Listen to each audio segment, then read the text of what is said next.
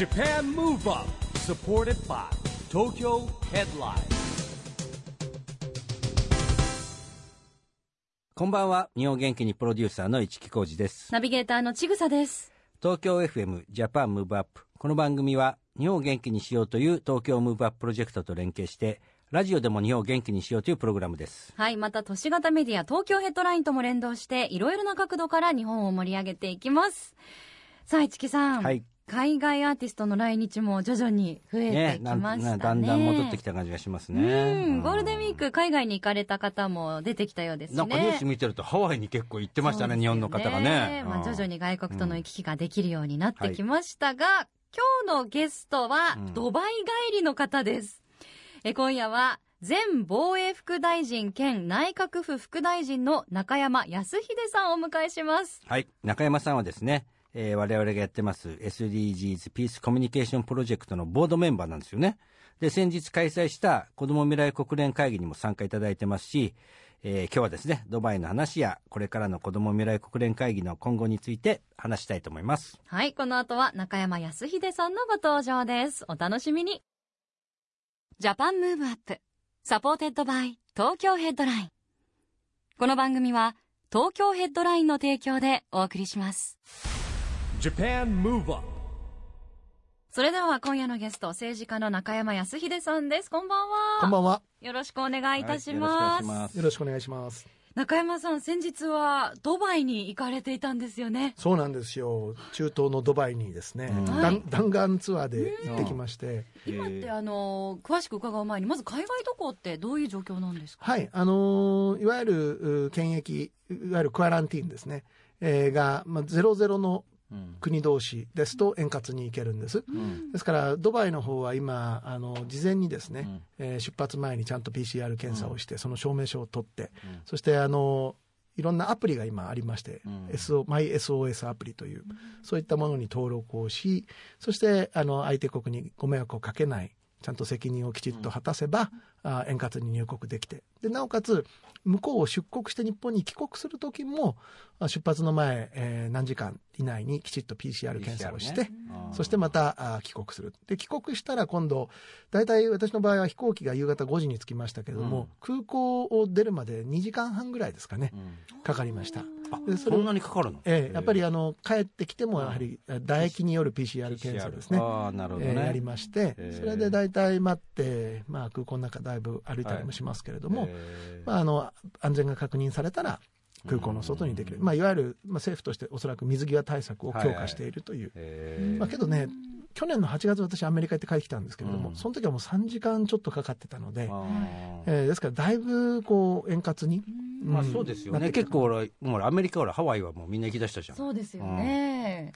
そうかでもじゃあ対策はまあ徹底はしているけれどもこれからどんどんもう少しずつ円滑になっていって一般の方も海外渡航増えそうですね。そうですね。やっぱりあの海外との交流があって初めてうんこう世界とのいろんな協調性が生まれてくるので、うん。今コロナとかウクライナに対するロシアの力による現状変更とか、そういったこう不和を呼んでいるう一つの理由かもわからないですね、うん。コミュニケーションが不足しているっていうのが。そうですよね、うん。まさにあのそんなことをお話しし合う目的で今回ドバイに行かれたんですよね。そうですね。今回はですねインドであのこの CNN や BBC よりも、YouTube 上でビューアー数を誇っている、まあ、いわゆる英語の報道で世界一のビューアーを誇っている WION ニュースという、えー放送局がありまして、テレビなんですけども、はいはい。この WION のおが4年前から今回で4回目なんですけれども、えー、WION グローバルサミットっていうのをうん。ドバイでやってまして、はい。で去年はですねアメリカのジョン・ボルトンさんと私がキーノートスピースピーカーで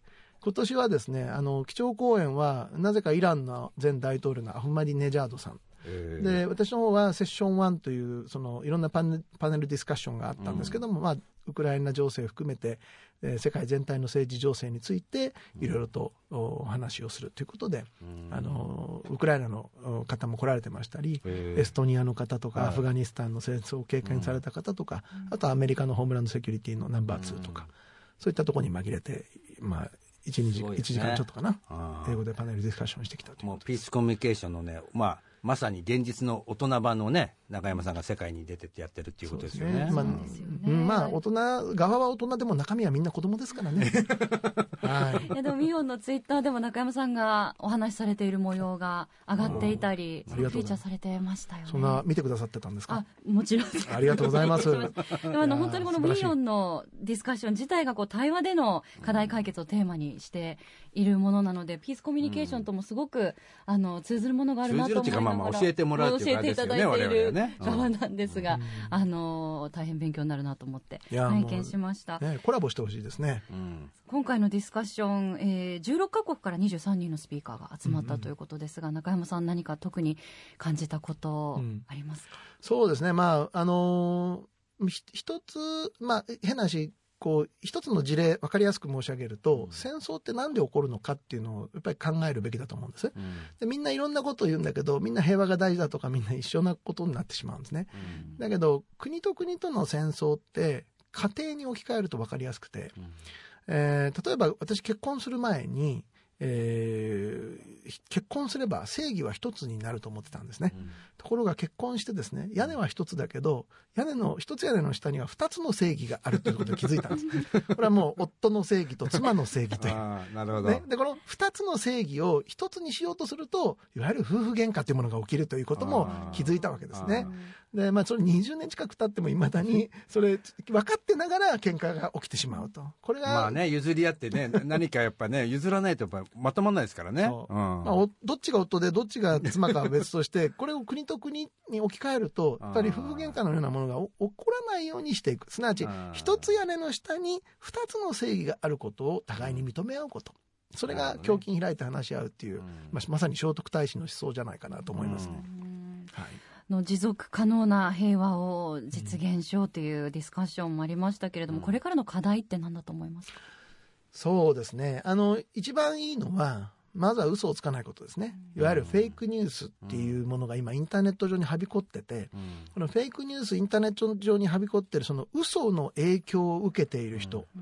これが多いわけです。で、これ嘘はですね、間違って、誤ってついてしまった嘘とか認識でそれが広がってるんだったらまだマシなんですけども、故意に誰かが流してる。これ、まあ、い言うならば、影響工作というですね、他国に対して影響を及ぼすためにわざと作戦としてやっているパターン。こういう影響工作なんていうのが世界では当たり前に外交上使われてる。でそれがインターネットになるとより簡単にですね、できてしまう。これがですね、英語でも日本語でも、もう多言語に今翻訳されて、まあ、自動翻訳でも読める時代。そうですよね、SNS なんか。だから翻訳って押したら、英語の文章でも日本語で読めちゃうんですね。本当にこれからの時代あの情報正しい情報をいかに、えー集めていくかっていうのもね大人ももちろんですけれども、そういう意味ではね広報って機能がこう広めるだけじゃなくてそのこう拾う時のチェック機能みたいなのがなきゃいけなくなっちゃったってことだよね。ととと同時にねごめんなさい、あのやっぱりね本物と偽物を見極める常識っていうのが大事、で至極の常識っていうですね極みに至る極みと書いてる至極の常識っていうのがこれ大事なんですね、だから本当に何が本物で何が偽物かっていうのを常に見極めようとしとかないと引っかかっちゃう、なるほどね、まあ、だからだからこそリアルにやってこう信用できるネットワーク世界のネットワークあるとね確認できますもんね。そうで。すよね。大人も自分たちで気をつけないといけないしまた子どももね、そういった間違った情報に流されないように気をつけないといけないですよね、はい。え後半はそんな子どもにもスポットを当てて子ども未来国連について中山さんに伺っていきたいと思いますそれではここからは中山さんからの日本を元気にする一曲を伺いたいなと思います。普段音楽お好きなんですよね。そうですね。ぼちぼち はい。はい実はさっき一瞬多分プレイリストかな、うそうそうそう。中から選ばれた時に、うん。ほぼゴリゴリのヒップホップばっかり流れてきたんでちょっとびっくりした。いやねこれね大好きなんですね。あのもう小学生の時にはアフリカバンバーダファミリーを聞いてまして。え。ーでやっぱり姉の影響もあった。5つ上に姉がいて、はい。姉が聴いてた曲を僕らが聴くみたいな。で洋楽が当時流行ってたんで、ええ。洋楽ばっかり聴いてたんで、さらに幼稚園の時はおふくろがですね英語の歌をずっと聴かせてくれてて、パッド・ブブーンとかですね、えそういうのをずっと聞いてたんで、だからもう英語の歌に慣れ親しんでたんですね。あの、ラップっていうのを初めてその時聞くわけですよ。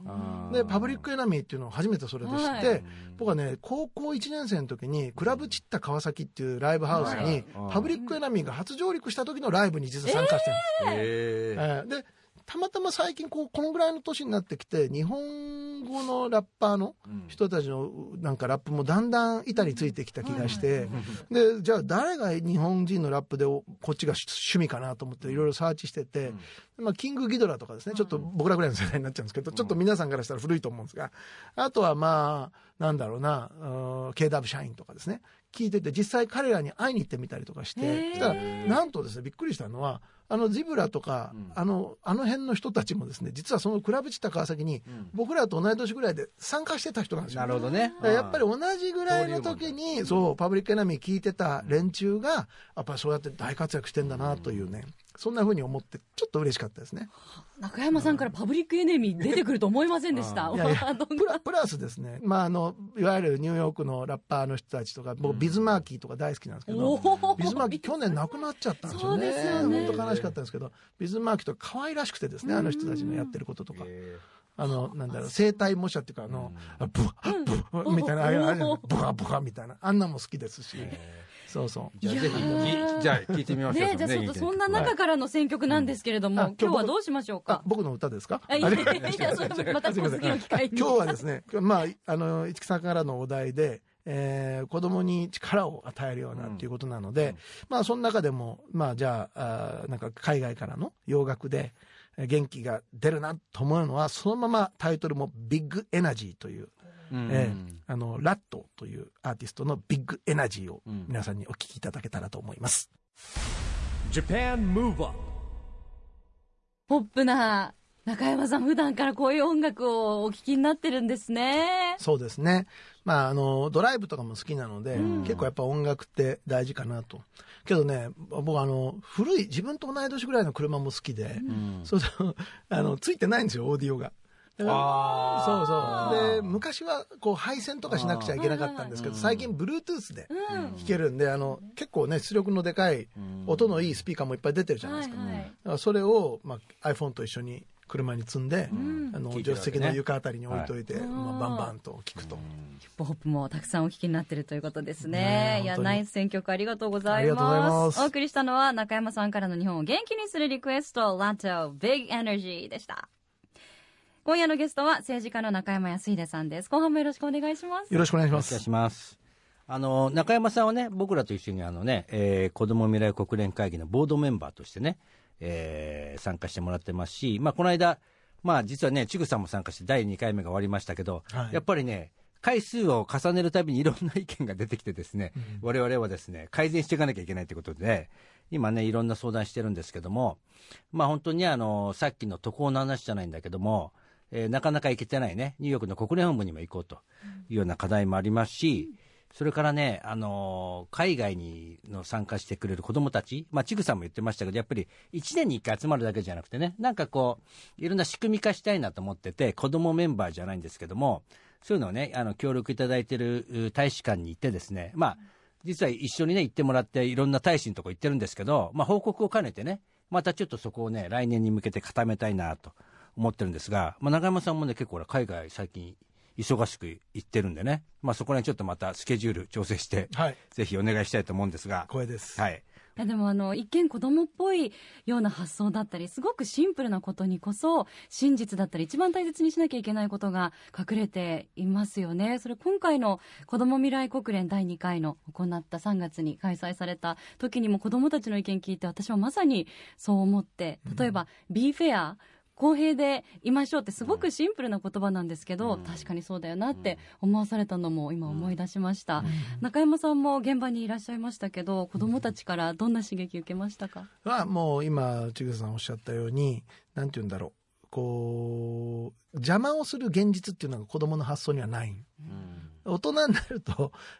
現実を考えてピュアな発想が最初からもう既存されてしまっているだからそれが今おっしゃったように本当シンプルだけど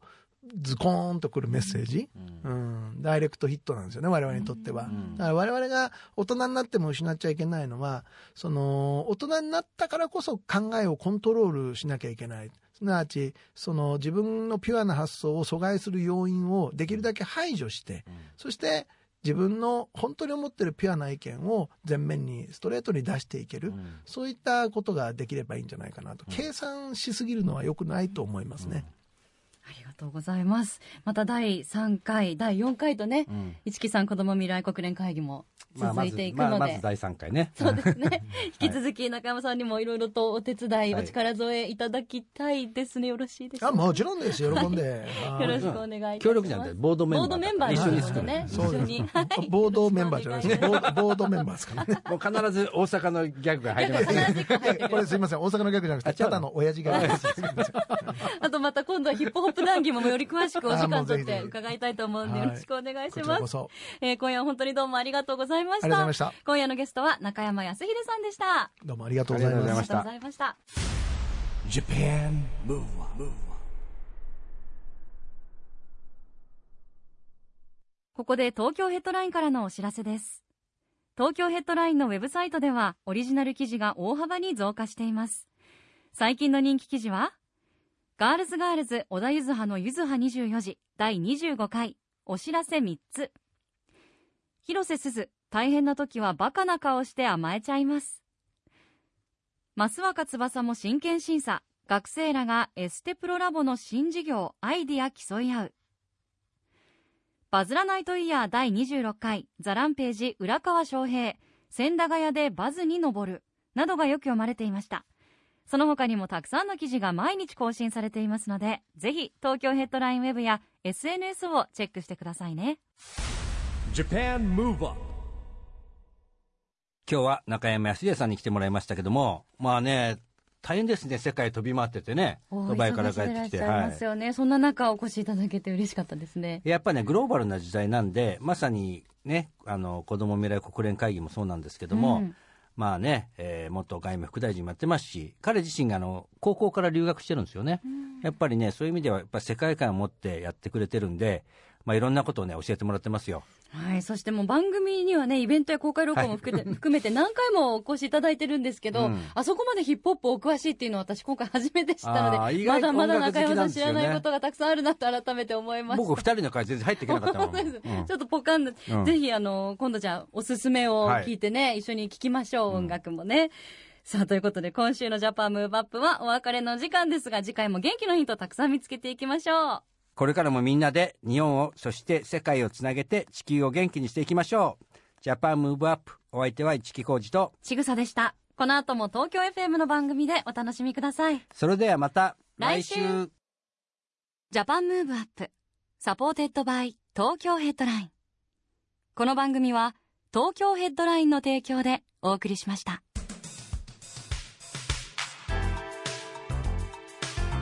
Japan Move